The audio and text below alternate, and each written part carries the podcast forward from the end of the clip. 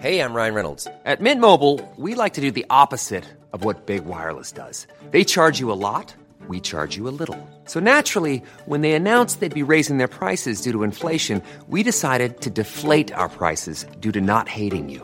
That's right. We're cutting the price of Mint Unlimited from $30 a month to just $15 a month. Give it a try at mintmobile.com slash switch. $45 upfront for three months plus taxes and fees. Promo rate for new customers for limited time. Unlimited more than 40 gigabytes per month. Slows. Full terms at mintmobile.com.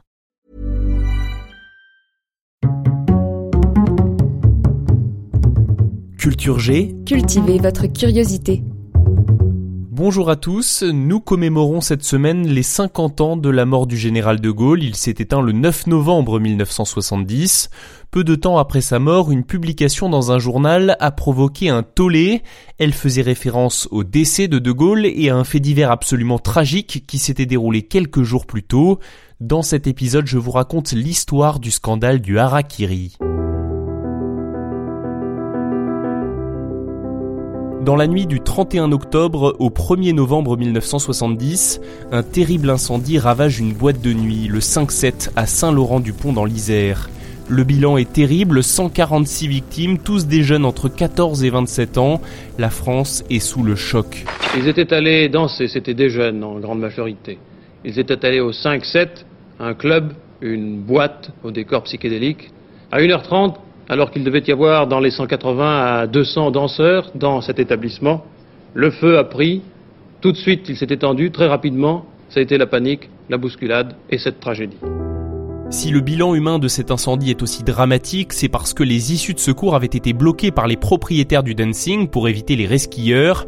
Les entrées se faisaient par un tourniquet fonctionnant à sens unique et l'établissement avait enfreint un grand nombre de normes de sécurité. D'ailleurs, l'origine de l'incendie du 5-7 n'a jamais pu être formellement identifiée. L'un de ces faits que l'on dit divers et qui, dans l'histoire des faits divers, restera sans doute comme étant la tragédie de Saint-Laurent-du-Pont ce 1er novembre 1970. Quelques jours plus tard, le 9 novembre 1970, le général de Gaulle s'effondre lors d'une partie de cartes dans sa propriété de Colombey-les-Deux-Églises en Haute-Marne. À quelques jours de ses 80 ans, il meurt d'une rupture d'anévrisme. La nouvelle est annoncée le lendemain, le 10 novembre. Son successeur, le président Georges Pompidou, fait une courte allocution radio-télévisée. Écoutez. Le général de Gaulle est mort. La France est veuve. En 1940, de Gaulle a sauvé l'honneur. En 1944, il nous a conduits à la libération et à la victoire. En 1958, il nous a épargné la guerre civile. Il a donné à la France actuelle ses institutions, son indépendance, sa place dans le monde. En cette heure de deuil pour la patrie, inclinons-nous devant la douleur de Madame de Gaulle, de ses enfants, de ses petits-enfants. Mesurons les devoirs que nous impose la reconnaissance. Promettons à la France de n'être pas indigne des leçons qui nous ont été dispensées et que, dans l'âme nationale, De Gaulle vive éternellement. Charles de Gaulle avait été très clair, il ne souhaitait pas d'obsèques nationales, pas de président ni de ministre et aucun discours. Il est donc inhumé en l'absence de toute personnalité officielle le 12 novembre 1970 dans le cimetière de Colombey auprès de sa fille Anne, morte en 1948.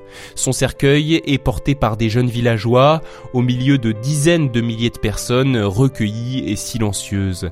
Ce jeudi a tout de même été décrété jour de deuil national et au même moment à Paris, une foule immense est réunie à la cathédrale Notre-Dame pour une messe solennelle et un hommage au général de Gaulle.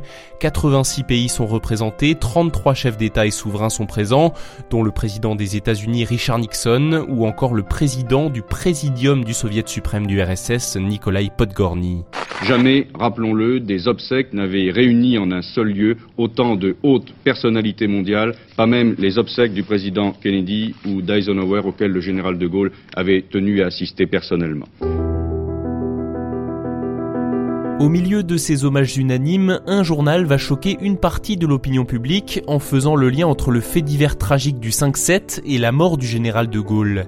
L'hebdomadaire Harakiri, dont le slogan est le journal bête et méchant, titre en une Balle tragique à Colombey, un mort. Ce titre, qui se voulait sans doute drôle, provoque un scandale et le journal est rapidement censuré par le ministre de l'Intérieur Raymond Marcelin.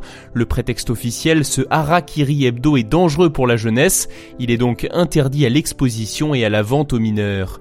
Pour François Cavana, le directeur de la publication du journal, cette mesure est comme une condamnation à mort. L'équipe de rédaction esquive l'interdiction en recréant le même journal sous un autre nom, un nom qui ferait référence à Charlie Brown, le héros des Peanuts, mais peut-être aussi à Charles de Gaulle. C'est la naissance de Charlie Hebdo.